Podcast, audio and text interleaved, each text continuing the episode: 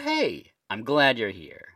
I've been seeing a lot of negative Nancy's online. People with so much vitriol to spit about films that it reads as joyless. sad.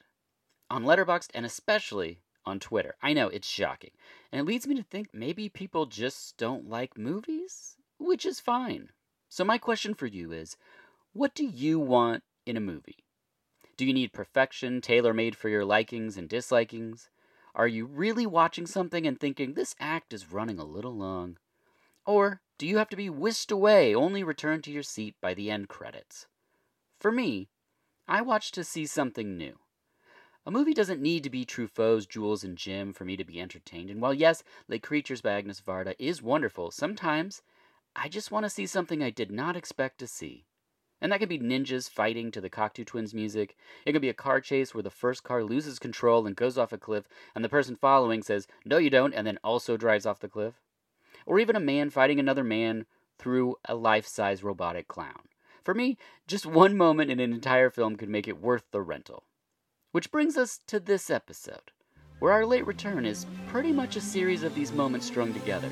So let's get into it. The guest is a spaceman the movie is out of this world, and this is VHS Presents New Releases and Late Returns.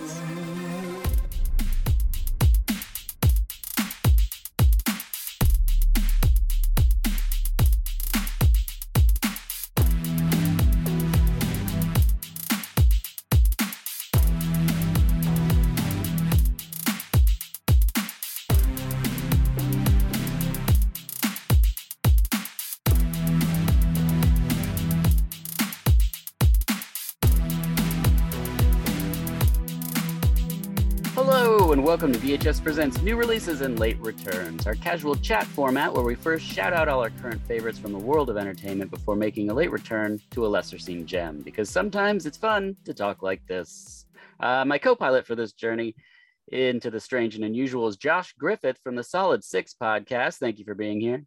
Howdy, partner. If someone's listening because they found this just because of Xtro and they don't know who we are, You've already been on the podcast a couple times, but I have to ask, please explain the Solid Six podcast. Oh, sure. Yeah. So Solid Six is three friends. We all pick a double feature. Double features are connected by a central theme and movie choices are kind of deliberately broad and varied. We tend to pick movies that we think are going to spark an interesting conversation. One of our most recent movies was Play Misty for Me, uh, the directorial debut by Clint Eastwood, starring Jessica Walters in a rather iconic psycho female role. Just for an example. Also, we cover everything from Tarkovsky to Jim Wynorski, all matter in between. All the skis. Yep, lots of skis. Perfect. Casual banter. How's it going? Oh, it's going pretty good. I'm a little spent. I did a big bicycle ride today. It's 98 degrees out. Cannot advise generally speaking, doing pretty all right. This strange snap from being uh, like rainy and cold, and then a week later, it's like close to 100 degrees is classic Portland. Yeah, that's so true. We do a lot with fresh produce, and there's been nothing. But then with the heat, suddenly people, all the farmers are like, "We've got produce for you," and we're like, "Oh God, we're gonna have to process everything all at once rather than staggered." But hmm. it's you know, it's good news. It's good news. Yeah. I'm doing well. I just had a very fun experience that I'll share with you because I think it'll go on for months to come. I was walking out to check to see if the mail had come. And as I passed by my wife's car, I noticed that there was a glass in it. So I was like, I'll get that, you know, put it in the dishwasher kind of thing. But when she had left to uh, errands, the water glass she chose was a very nice cocktail glass. And so I picked it up and walked to get the mail. And I saw my neighbor and I kind of held it up and they were like kind of tilted their head sort of weird. So, what I think I'm going to do, and I think everyone should join in, is whenever you go check the mail, make the biggest, most ornate cocktail possible, or at least a martini. Just walk out to the mailbox with that. I, it's a an odd feeling, and I think everyone should do it. Yeah, you say Mahalo or yes. Aloha or whatever. Yeah, just have people be like, is he carrying a whole pineapple with like rainbow straws sticking out of it and umbrellas to check the mail? You know, just make them wonder about your life a little bit. Definitely. Yeah. Which means it's time for the big question, listener generated questions that we keep in this nice little gel box here and we give it a little shake. Mm-hmm. Don't know what it is or what we're going to get. And what we have today, hard to unwrap. Okay, this comes from Call Me Luke. Favorite on screen parent child dynamic? Whoa. Oh, geez. Oh wow. Okay. Child dynamic. This would be a great question for you guys since you have so many movies listed on Letterboxd where someone throws a child.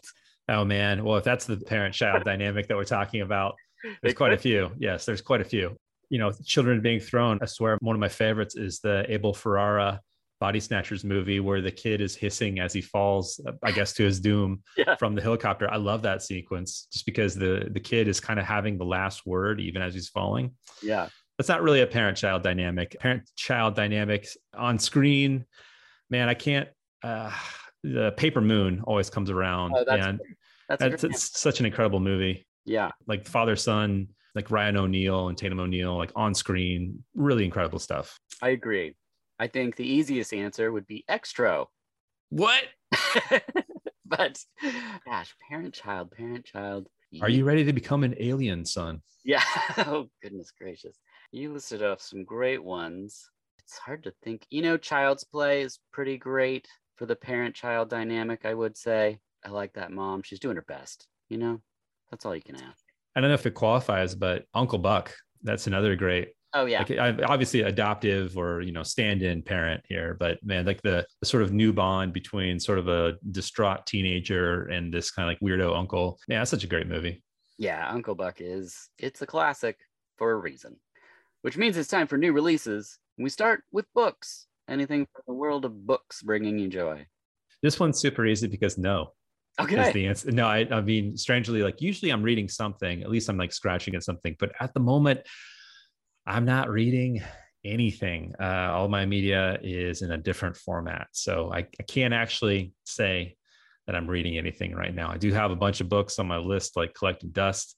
What will become the first one that i get to? I don't know. I don't really have a good answer on that one because there's nothing going on. I go through times when I'm not reading anything, but as I just told you before we were recording, I just spent a day reading. And the two books that I was reading the most was After the World Ends When Post-Apocalyptic Movies Were Telling the Future and World Gone Wild, A Survivor's Guide to Post-Apocalyptic Movies. I've kind of dipped into these before, but I haven't actually sat down and been like, okay, we're going A to Z with these. And it was super fun. There was a bunch I'd forgotten about. I made a wish list of movies that I need to to buy so that I can have them to watch when I'm alone, I suppose. But um, yeah, so those two books are thoroughly enjoyable.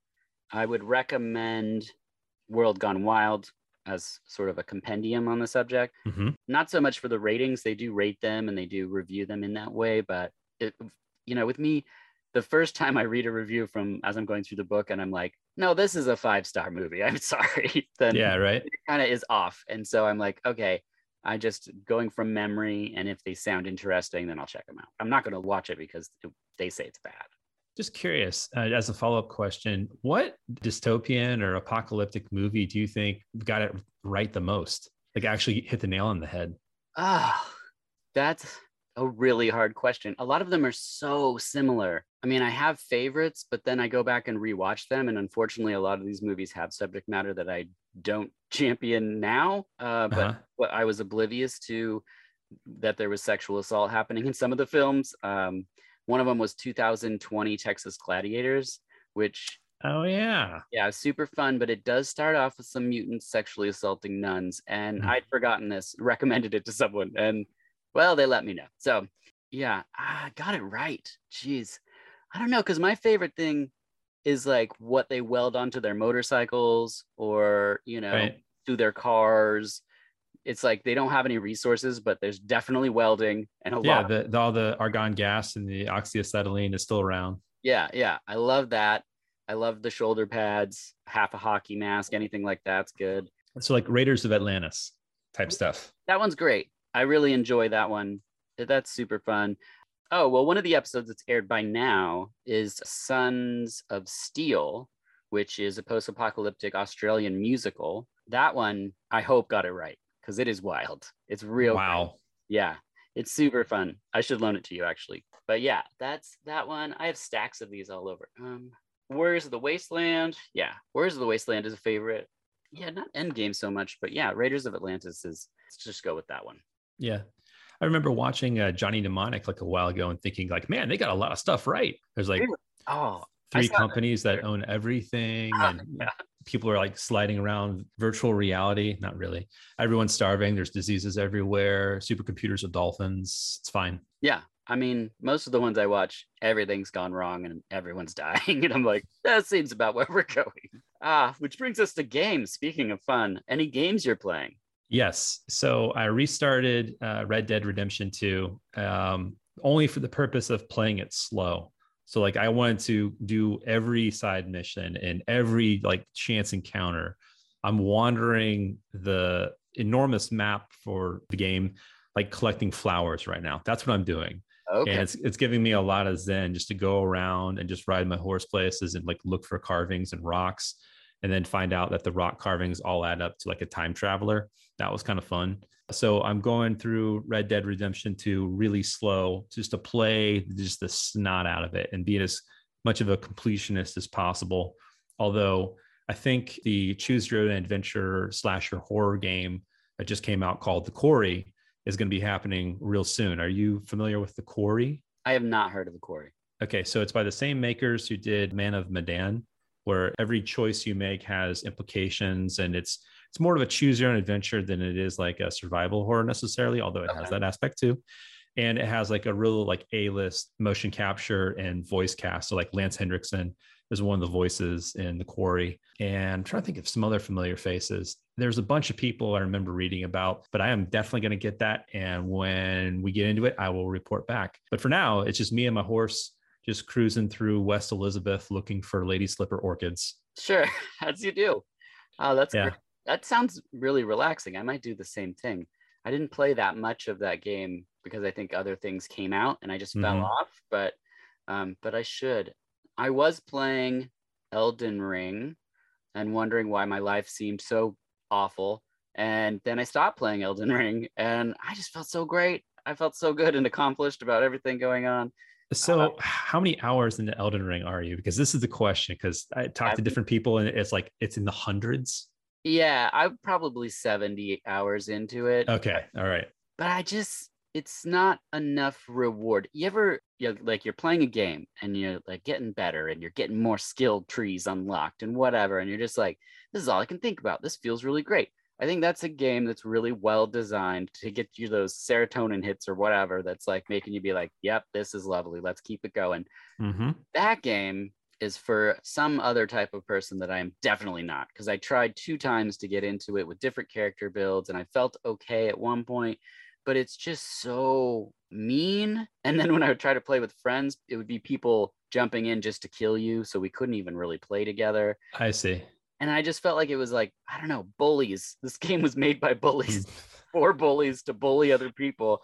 And, uh, and then I played a game called Tiny Tina's Wonderland or something like that and it's from Borderlands. It's like a spin-off, but it's like a D&D themed game.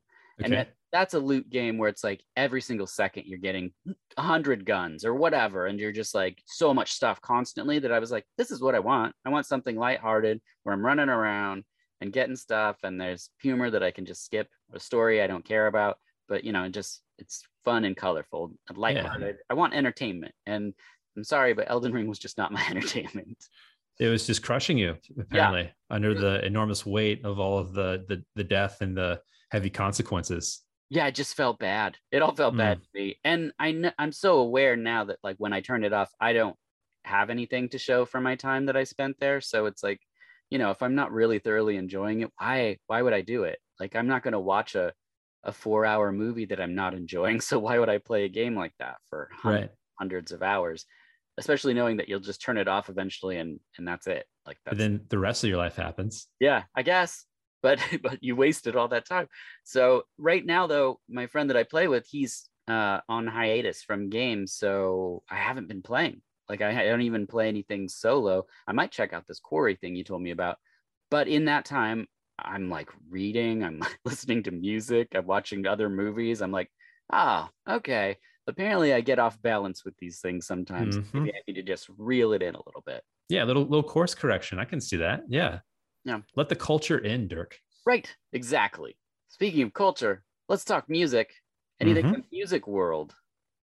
Yeah, the recent discoveries of bands that I've been listening to a lot recently, strangely, are both from Sweden. I just learned this today that I, I kind of suspected the one band was from Sweden or perhaps some kind of Nordic country. I didn't know of the other one. The other one really has no indicators except for the artist's last names.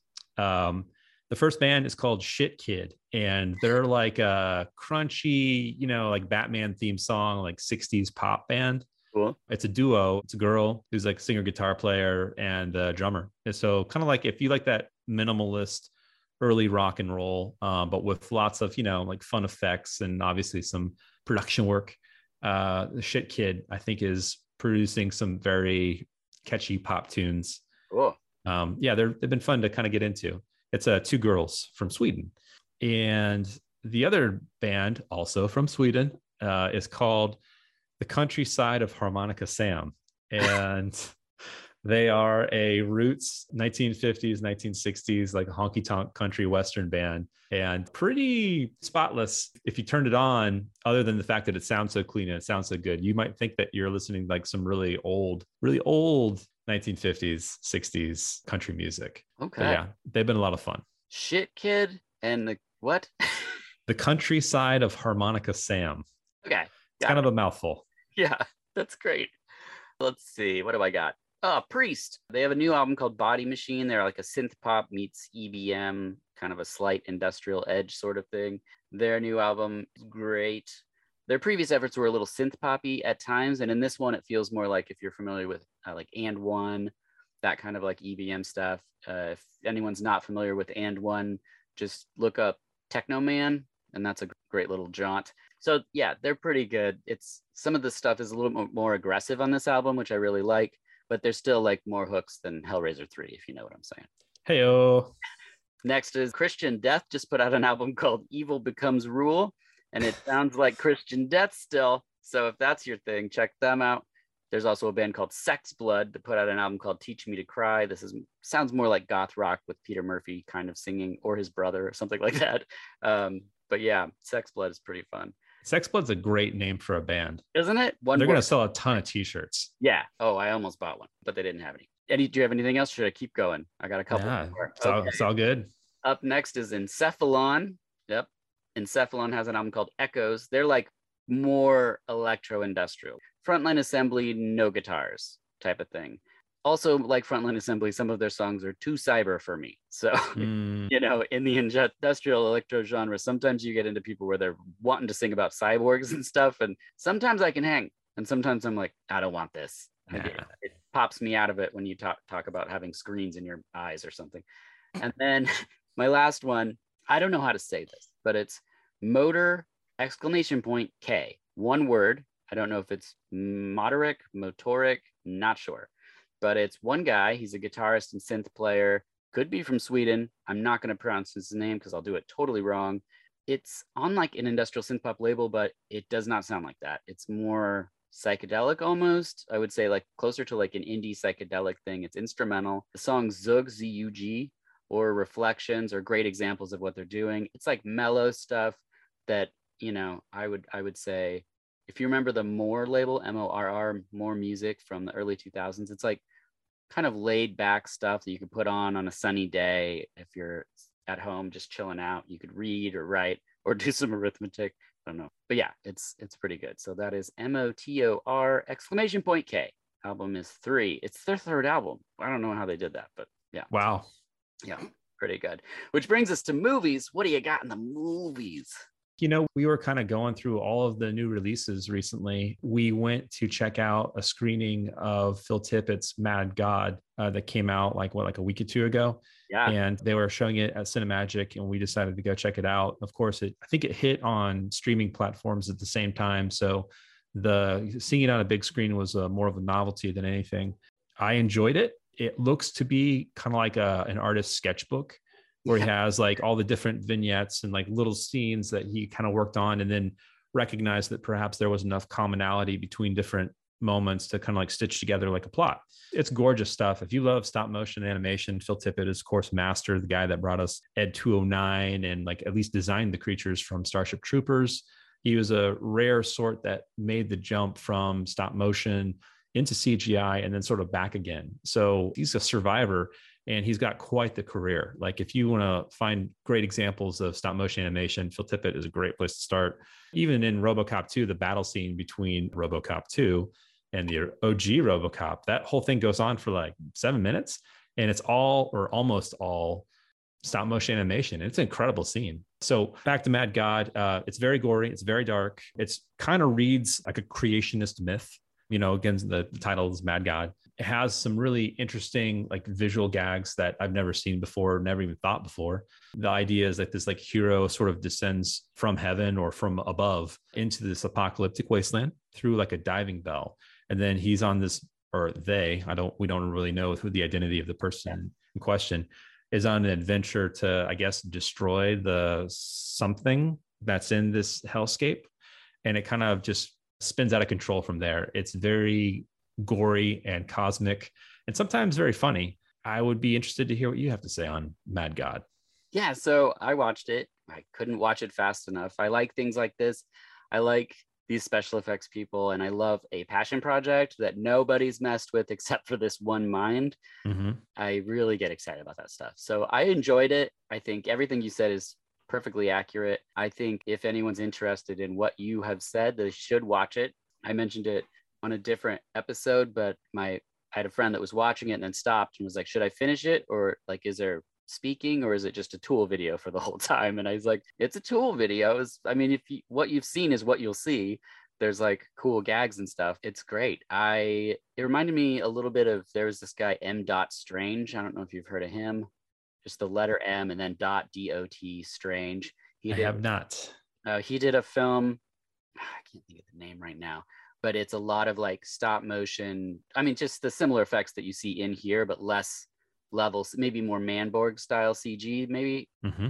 It's fascinating to see. I think it's called We Are the Strange. I think it was a short that he then did a full length version of it. But my brother in law and I, are, we loved it and we watched it a ton. And it's got a little more humor, I think, than than Mad God. But either of them are are thoroughly fascinating pieces of cinema. So yeah, I, I recommend that as a uh, companion piece. And I know you've seen the next movie that, well, the movie that I'm going to mention first, which is I just watched last night, Crimes of the Future from That's where I was going. Yep. Yes. That's it. But why don't you start with that? Tell okay. me about Crimes of the Future. All right. Well, this is a movie that I've been following for a long time. It's directed by David Cronenberg, anyone that doesn't know that part. So I printed out what I found that still exists on the internet from 2002, I believe. Set in the world of radical performance artists, Painkillers is the story of Saul Tenser, an artist with a high pain threshold whose approach to capture a subversive group. He must decide if what he uncovers should be protected or handed over. So it's very early 2000s Cronenberg, like in his canon, which is like some of my favorite cinema in the world, like 90s to the 2000s. Cronenberg said that he was interested in performance artists and the whole subculture since a fellow student of his at the University of Toronto wrote a short story about a man who did surgery as a performance literally cutting off his own hand. Uh, I remember reading that story and was incredibly shocked and impressed by it. He began writing the script and about four years ago, so this is in the 90s, he was writing it and expects to cast it this summer. Gonna go into production first quarter 2003. So, what I like about this movie is, first of all, it's beautiful. It's a gorgeous movie. Yes. And I think the casting for Cronenberg films is one of my favorite things to note. They're just so good. Like Jeremy Irons in Dead Ringers is one of my favorites the colors are always so wonderful. It looks like it's between Naked Lunch and eXistenZ. Mm-hmm. I love the mixture of old and new technology. The fact that there's like the tube TVs and everything. I just I get a big kick out of all of that. The only thing that doesn't make it feel like it's a Cronenberg movie from 1999 2000 is Kristen Stewart's rapid pace delivery. Yeah. If you look at all the female actors that he works with, they're always slow, deliberate. Like there's this pace that that his movies in that era especially have. It's methodical almost that makes you like fall into this weird, creepy feeling that lo- lingers long after the film mm-hmm. crash or something like that. And it's so odd. It's got to be her choice. I'm not sure, but it's a weird character to have in a Cronenberg film because you look at the choices Viggo's taking and the breath between lines and everything. It's like it's slow and it's got this yeah lower heart rate. And then she comes in and she's like fluttering around like a butterfly. It's great. Yeah. i think she's wonderful but it's one of those things as someone who loves those films in that era i was just like she's in a different movie. Like it's so interesting. But me myself i loved it. I couldn't get enough of crimes of the future i love this feeling. It feels like painkillers would have felt back then. And so for me it doesn't get much better really. I love Yeah. earman so much. I want just a video of the earman dancing at all times. Yeah, bouncing off of some of the things you've said, I thought that Kristen Stewart was fantastic in Crimes of the Future. Uh, I think that her like pitter patter, like fast mode of speaking kind of speaks to one, she plays a bureaucrat. So Right. she's sort of, you know, bookish office person, but also she's like this enormous fangirl for Viggo Mortensen's uh, uh, Tenser character. So she is sort of obsessed with this guy. And I think that the her fast cadence of speaking is communicating like her obsession with him. Yeah. That, that's what I took it to be. sure And also she does a great job with the with the dialogue. I think the choices that she made probably were her own, but I think it works in the context of the film just fine. Um, adding to what you're saying about the movie kind of being in between uh, like eXistenZ and what was the other one you mentioned? naked lunch Naked Lunch. The collision of old and new technology I thought was really fun and very Cronenberg. Um, something I mentioned on uh, the Solid Six podcast was I think that this movie is going to have a very long lifespan. I think it's going to age very well uh, because it hits a lot of different like adult, uh, topical, modern life kind of themes um, about like the nature of sexuality, the nature of economics, uh, microplastics in our food and all sorts of other issues that I think are going to continually return. Um, yeah, I thought it was I thought it was pretty incredible, and uh, I think you know going to an early screening. Sometimes you go to a screening that's later and people have a sense of what the movie is supposed to be. But if you go to an early screening, like everyone's kind of going in cold. yeah It's like, is this going to be a horror film? Is this going to be an airtight techno thriller or what? And uh, to our uh, joy, it was like a dark comedy and we had a lot of fun with it. yeah Like, I, I, that's how I would describe it. Would you, would you say it's a dark comedy? Oh yeah, yeah. Yeah, I mean, I alright. think if you are versed in Cronenberg, you couldn't watch this and not see the humor in it. I mean, Yeah. a- he's gleefully smiling behind the camera. I feel like, and yeah, not even getting into the topics and everything, but like, it's pretty amazing the stuff that it's saying in a film where there's lines like "surgery is the new sex." Like, it's Mhm. like you know, it's there's no and then other- like, like horny people chopping each other up. Like Yeah. it's, it's Yeah. not just like a line, like that. This is like part of the movie. I was blown away by it. I love it.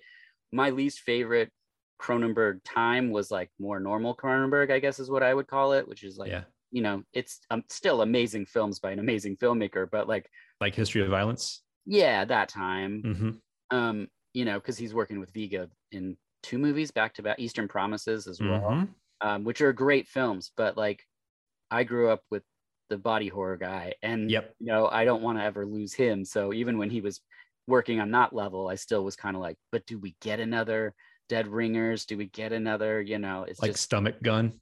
yeah, yeah, or the weirdness of Videodrome. Just like I love it, you know, and all those lines were, of course, sampled by all these industrial bands. So I was like, we're all speaking the same language. It's inescapable for me. Small world. Yeah, exactly. Which brings me to my next film. Thunder the Gigantic Serpent is from 1988. It's a Godfrey Ho film. Secret formula that causes plants and animals to expand a thousandfold is stolen by a terrorist group. During a wild chase and shootout, the formula is lost, but found by a little girl who accidentally gives it to her pet snake. Uh oh. After the snake grows to an immense size, it follows and protects her. When the terrorists go after the girl, the snake begins destroying everything in its path. Thunder of the Gigantic Serpent, also known as 1984's King of Snakes, uh, was so. Here's what happened. There's a couple different things I printed out, but it's very confusing. So what happened was in 1987, Godfrey Ho got a hold of King of Snakes and did the Godfrey Ho cut and splice. Mhm. The end result is Thunder of Gigantic Serpent, which is way more insane than King of Snakes. It's so fun and it's so confusing because you know it's a Godfrey Ho movie, but it's got these wild, huge snake effects that are very fun. And the fact that the little girl is friends with the giant snake, that like when it shows up and she like hops on its back and takes off, you're just like, what is this? This is amazing. I had never heard of this. I came across this when my wife was out of town and I was watching like 12 Godfrey Ho movies in four days. And when I found it, like I could not find it on the internet fast enough. And then once I did that, I was in heaven. Not only is it crazy to look at, it has music from Reanimator Oh wow. and Sisters of Mercy. so Perfect. yeah, it's so good. I want to Um, be that little girl flying away on a snake. That's one of the movies I put up here that we could discuss today, but you chose Xtro, which is also great, and we're about to talk about it. But Thunder of a Gigantic Serpent, if you're interested in any of the words that I said describing it, it does not disappoint. People know this by now from listening to this podcast, but if you've only found us because of Xtro, I love watching a movie where there's a scene where I just go, I've never seen this before. I've never, mm-hmm. and it can happen. It could be two seconds in a hour and a half movie if you give me that feeling where I've, I've discovered something that like i wish to replay over and over and over to distract myself from dark terrible nature of the real world uh i'm so thankful and so excited and that's exactly what this uh what this movie does I look forward to checking that out. Thunder of a Gigantic Serpent by Yes. Godfrey Ho. yes it's so ass. Yeah. So that means it's time for our late return. Uh, oh, last thing I wanted to mention was that weekend I'm referring to where I watched Thunder of Gigantic Serpent. I also rewatched Xtro for this episode, and I watched Venom, which I don't know if you've seen the movie Venom. Oh, the um, Tom Hardy superhero thing No, or something else. It's uh, from the '80s with uh, uh, Klaus Kinski and a snake. Oh no, I don't know that one. Okay. Anyway, all three movies feature a snake, a pet snake getting out, and I was like, this can't be a triple feature anyone's watched back to back, but they all do. Every single movie, I was like, this is a plot point. What was happening in the '80s with snakes? Loose snakes. We have to rein these snakes in. We've got to. We really do. But now it's time for our late return to Xtro from 1982.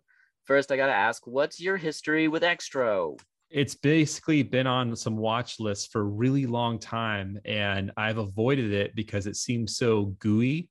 Yeah. That I, I had to be in the, the right headspace to check it out. But uh, so this was my first viewing, and uh, wow, like what a jaw dropper! Um, it was uh, not as like you know it's on the video nasty list, but like it was not as nasty as I thought it was going to be, and in such a bizarre delight. Yeah, I concur. I'm not going to say the synopsis. Instead, I'm going to say if you haven't seen Xtro and you're listening to this because you just listened to every episode, bless your heart, first of all. Secondly, uh, just watch Xtro not knowing what happens. I think that's the best way to watch this film.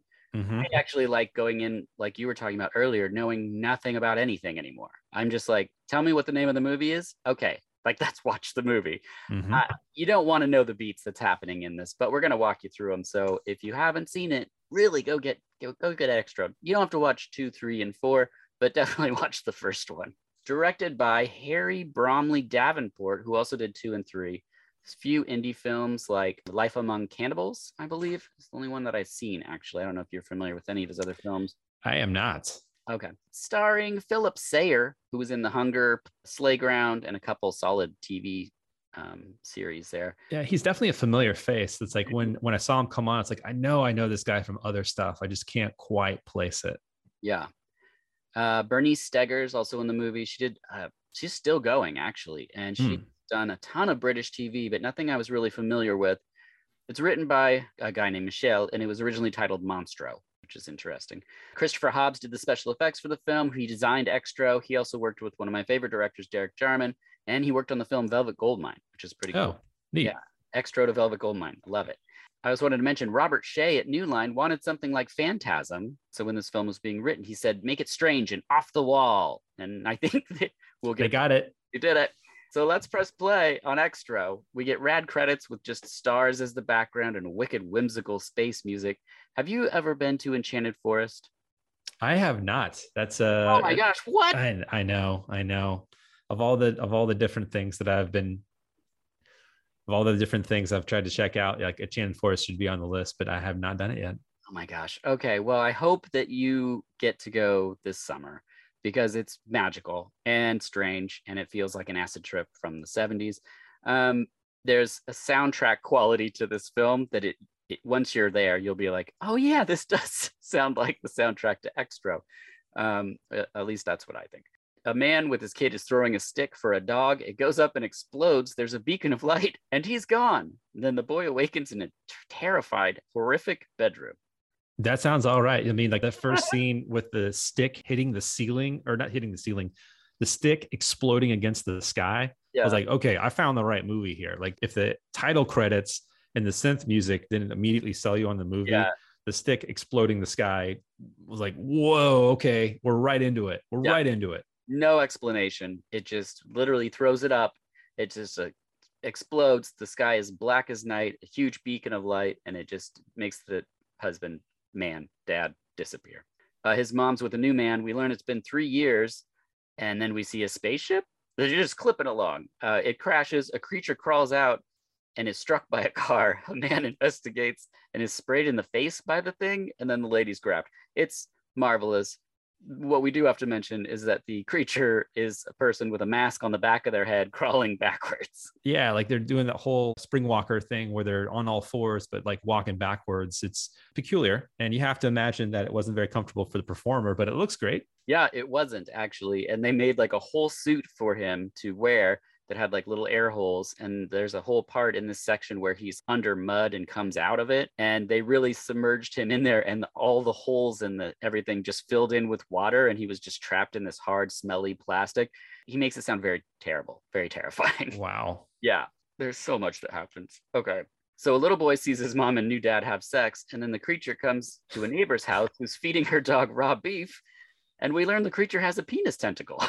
the biology of this alien is so bananas and like they don't bother with explaining any of it. You go back and you watch like the original alien it's like you kind of get a sense like all right this is like a biology lesson happening in slow motion. It's like we're getting like all the steps all the phases but like exactly how the alien and Xtro operates we have no idea and we're better off for it. Like it's just bonkers. Anything is possible. Yes. believe in your dreams Xtro yes.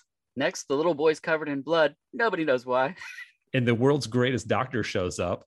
Like, this is fine. He's like, it's not is, even his blood. Even his blood is such a great line. And they're like, oh, okay. Back and no follow up. That's quality right. healthcare right there. Like your kid was covered in blood. We don't like we already cleaned it up. It's fine. He seems fine. Everything's fine. Ignore that he was awash in blood. Yeah. We Move don't even on. care where the blood came from. It's dumb to even ask. You got free blood out of the situation. yeah. Back at the neighbors, she wakes up and the dog is eating a pile of something, and her stomach hurts. She collapses and her belly becomes huge, and she gives birth to the boy's dad, who chews through his own umbilical cord. Yeah, this is the scene that basically kept me away from Xtro for a really long time. I was like, I saw this clip on like Instagram or something like that. I was like, that looks gnarly as shit, and I'm not sure I'm quite ready for this just yet and man like what a what a thankless role is that girl in the cabin. Like and what a mess. All she wants is a glass of water and she can't uh, even get the water to her lips before the man embryo explodes out of her. Yeah. I would watch the movie man embryo which i guess we did. It's called Xtro.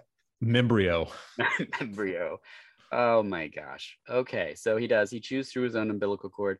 Should mention this is one of the scenes that I I wish you hadn't known it was going to happen because when you don't know that's going to happen, it is very unexpected. Much like the uh, Miike film Gozu has a very similar scene where a lady gives birth to somebody and a full-grown man. Just put a pin in there for a second. Have you seen the new Alex Garland film Men? No, not yet. Okay, well, think about that. Okay, perfect. Then... Okay. Oh, good. I think I got another triple feature. Space Dad goes and gets his clothes from the guy he sprayed in the face and gets in the car with the dead girl. Space Dad calls her, but his breath melts the phone. He burnt his hand in this scene. The phone was actual plastic that they had a hot wire running through and they actually melted it. I was curious how they did that. I mean, like the melting the plastic is easy enough, but like how was his hand involved? Again, who knows what the powers are no. this magical like sorcerer alien being thing, whatever. We're we're not gonna know. Yeah. Tony has breakfast with a snake, and Space Dad follows him to school. A man rear ends a dead girl's car and finds her dead, so that's a real bummer. The next mm-hmm. we see the helper lady is getting it on with a dude, and there's lots of just straight up nudity in this scene. Very French. Yeah, Maryam d'Abo's first role on film, if I'm not mistaken. Oh, you're and right, she, yeah. she of course goes on to be a Bond girl in The Living Daylights. Yeah. And I thought I thought she was actually quite charming as the sort of plucky au pair who occasionally has like you know mean things to say about one of the mom's boyfriend slash husband guys she's very judgy and it's kind of fun Yeah, she's also not French in real life. And so when she speaks French, the director was giving her line readings and ah. doing takes, and he was really striving for the authenticity of her character being French until Bob Shaye from New Line was there and was like, saw him do 10 takes for one line and was like, hey, nobody cares. And so, like, oh, all right, sorry. That's a little lesson in filmmaking for you. Mom arrives, and we learn that dad picked Tony up. So that's big. You're re- really worried about that. Tony's new dad was photographing shoes and beer in another great scene. Dad remembers nothing until he remembers uh, everything, which is the beginning of the film, which we already saw. which I love movies for. They're like, "Hey, remember this?" And you're like, "It's only been 15 minutes. I don't know why." he's learning how to speak he's learning how to interact with human beings he's got this brand new man skin suit he's figuring out he's had a hell of a first day on the job Yeah, but i think he's kind of working through it he's getting there hmm that's true. Joe shows up at the house and sees Sam and Tony are playing Connect Four. Uh, One of them is clearly won two times, and it's not the boy. He said that Sam says the boy won, and the dad has won two times. Xtro is toying with you child Yeah, it's really uh, you, that's when you go, oh, he's a really smart alien, you know. Uh, Tony catches new dad eating all of his snake eggs and hides in the furnace area of the building.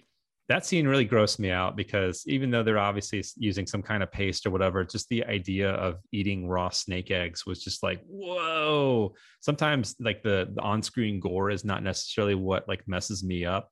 Although, you know, to be fair, it does too. Uh, but like the the luridness or like the perversity of the idea is what will really creep under my skin. Yeah. And the snake eggs really got me for that some reason. It's like it's really gross. Oh, almost as gross as that when he catches up with him, he sucks his neck. Is he is he snut is he sucking or is he injecting? Because I He's think he's injecting, but it looks like sucking at first. yeah he's like he's like pushing something into his whatever yeah Yeah. He does that a lot. Tony makes a top spin with his mind, but luckily Dad explains he's got mind powers, but it's their secret. So that's always good. I mean, father son bonding again after three years got to reconnect gotta have that talk. Meanwhile, Henry drops into down into the neighbor lady's house and she bludgeons the snake to death with a hammer. hmm A meat tenderizer, I think, is what she has next to her Yeah. salad. I don't know why, but it's handy. Uh, later that night, Sam huffs gas and has Tony has a nightmare, which involves a clown, little person. Uh, and then Tony sends a giant G- GI Joe after the neighbor. So in like minutes, we've introduced that there's now a magical clown little person right who was in Return of the Jedi. And what else did I see? He was in, um, he was Ewok. And then he was a goblin in Harry Potter, the first Harry Potter movie. oh well all right There you go. yeah the whole the whole moment like the um uh transubstantiation like psionic powers of the child come into play like there's a whole new unfolding of not just like the gore aspects and like the alien weirdness but just like anything is now possible like Yeah. the writers have like unparalleled freedom to just introduce anything they want into this plot and you know the kid's like psychic and he's an alien now so anything is it all works like Yeah. don't don't bother Like, Yeah. just just let it happen Also, it's very off the wall. This was what they were going for, and they nailed it. hmm Yeah, the idiosyncrasies are like uh, essential to the charm of this movie. Yeah, definitely. Tony's mom goes through Sam's jacket and finds the dead girl's photo and a stack of cash. Uh, helper lady, I keep calling her helper lady, leaves Tony alone so she can bone down, only to be interrupted to play hide and seek. But she's attacked by the magical clown dwarf, and Tony makes weird vein worms under her skin. That was it for special effects. I thought that scene was pretty cool because they obviously had some kind of latex matrix with a preformed pattern and injecting it with some kind of ink. I think for, you know, again, the special effects team for Xtro didn't have a huge budget, but they really stretched it quite a bit. And I think that what we get on screen is pretty neat. Uh, again, he's like pumping eggs into her or something like that. Yeah, I don't like, or some kind of fluid, but the way it looks like in that first scene was like, okay, well, someone really put some effort into getting that effect to work. Yeah. Well, we've learned they eat snake eggs, so they're not eating. So maybe they're doing the opposite of eating. It's hard to say. It's They're really, photosynthesizing. I don't know. I don't know. You're a far smarter person than I. So if you figure out the Xtro science, let me know. I'll come back with the chart. It'll be Sure. like Venn diagrams and yeah, no. Yeah, okay. Helper lady, aka Annalisa, uh, her man decides to look for her, and a toy tank chases him into the bathroom where she is in a giant cocoon now. Again, as far as like creepy feelings with the snake eggs, like I thought of all of the sort of big uh, set piece, like special effects, the cocoon situation was like for me like the creepiest. That was like the creepiest idea yeah. to be like turned into an egg factory. Yeah. Uh, the whole the whole I mean like the special effects were great. Um, but that was a very strange scene. Again, strangeness just escalates. What is the biology of these aliens? No one cares. Nobody does. Uh, so she's if you you haven't seen the film and you're still listening, I know some people don't watch the movies. Um, she's basically taped up in the corner in a cocoon with a tube coming out of it, and she's passing eggs. So what actually happened behind the scenes is the actress was pasted up there in that corner for a very long time on a bicycle seat. So she was extremely uncomfortable. Mhm. And she had to slide these eggs down this little ramp into the tub um, so that we have this awesome effect. She did, she did not enjoy this. Yeah, she was she was up there for like a day and a half or something like that. They basically had to feed her her meals like inside the cocoon. Yeah. Like kind of like push push the the webbing away and like you know give her whatever she's eating for lunch and then redo her makeup. It's so crazy. Oh my gosh, I love that stuff. And then there's a panther, which is sign that Bob Shaye was on set because Bob Shaye is the reason that there's a panther in the movie. He said it's got to have a panther, and they were like, "Yeah, I mean, no one's gonna blink an eye at this point." you know, uh, of all like the weirdness with like the toy tank and the clown and all that stuff, I was like, you know, Panther, why not? Like he just had like a thought in his head that there needed to be a Panther, and poof, a Panther appears. Uh, but of course, not to get too far ahead, when the Panther reappears at the very end of the movie, I was like, okay, that is freaking cool. Like the way it Right. appears, the Black Panther inside the white room I was like, all right, that's that's pretty tight. Yeah, no, there's some there's some great visuals in here. Uh, Sam and Mom are back at the cottage. Sam pulls a chunk of his hair out. Back in the apartment, Tony and the clown are getting along. Mom calls the handyman, asks him to check up on them. The cocoon lady is laying eggs to the little person clown who's storing them in their tipped over refrigerator in slime. And light. It's a big light box now. It's made of like Yes. pure alien energy. Yeah. So, you know, as you do, Xtro is full of things we've seen so many times before in film. Uh, next, a rainbow ball slits the throat of Mr. Knight. Mr. Knight? Yeah, I think he's like the Right. Yeah, yeah. custodian or like the maintenance guy. Here's the thing about recapping Xtro is so much of it sounds insane that now I'm just looking at regular words and being like, I'm questioning everything. but a rainbow ball does slit the throat of Mr. Knight, and mom sends Joe. Joe finds Tony waiting at his car and they head off to the cottage. Sam or mom are getting it on and his skin is peeling off, but he's like, just let me finish. Just- yeah, please. Then his shin bone is exposed and his fingers are fusing, and I wrote, you know, dad stuff. Right. He's going through some changes. Yeah, it's really wild.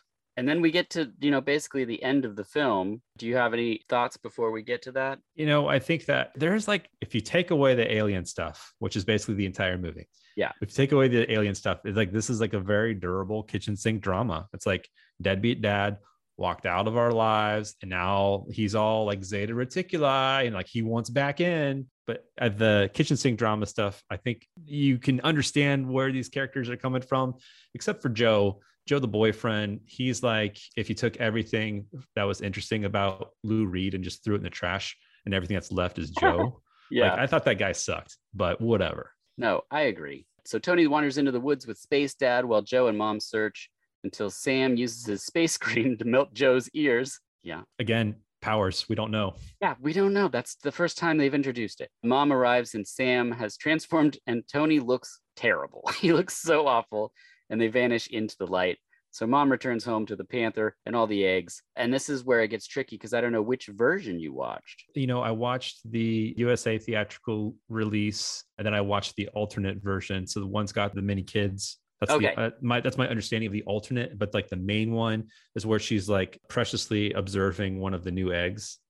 Yes. Okay, great. Which one did you watch? All of them. So oh, okay. the mom returns home to the panther and all the eggs hatched and they become Tony and she's pregnant. The end. And then I watched the other ending where she finds the eggs unhatched and then the tentacle explodes into her mouth and she dies. Right. And then the 2018 cut, which the director was allowed to go back and recut and add things, and it's uh way worse film.